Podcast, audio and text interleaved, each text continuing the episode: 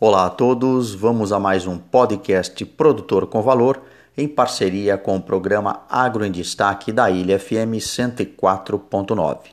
Vamos ao pod de hoje falando sobre a colheita de soja que acelera no Brasil.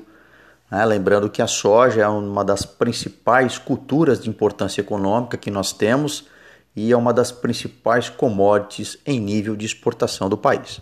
Então, segundo alguns analistas, a colheita da safra brasileira de soja 2020-2021 começou a acelerar e a área colhida já atingiu 71%.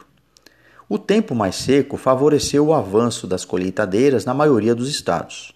Em Mato Grosso, a colheita já está praticamente finalizada, mas o excesso de umidade ainda dificulta os trabalhos nos últimos talhões. Segundo a consultoria AG Rural, a safra de soja deve atingir a casa dos 133 milhões de toneladas.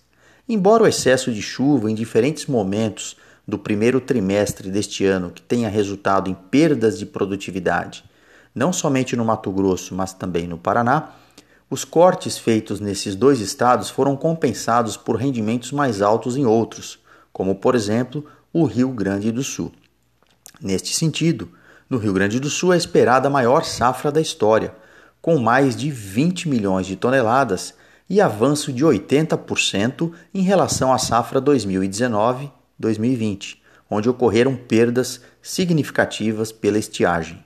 Outro bom desempenho também foi constatado na Bahia, em que o clima ajudou e os produtores observam um incremento de produtividade. Lembrando que o estado também espera a maior safra de sua história, à frente dos 6 milhões de toneladas obtidos em safras passadas.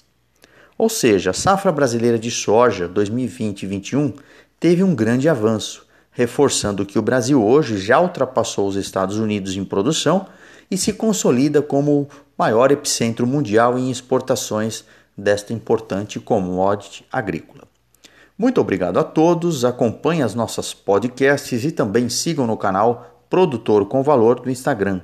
Nosso e-mail produtorcomvalor@gmail.com.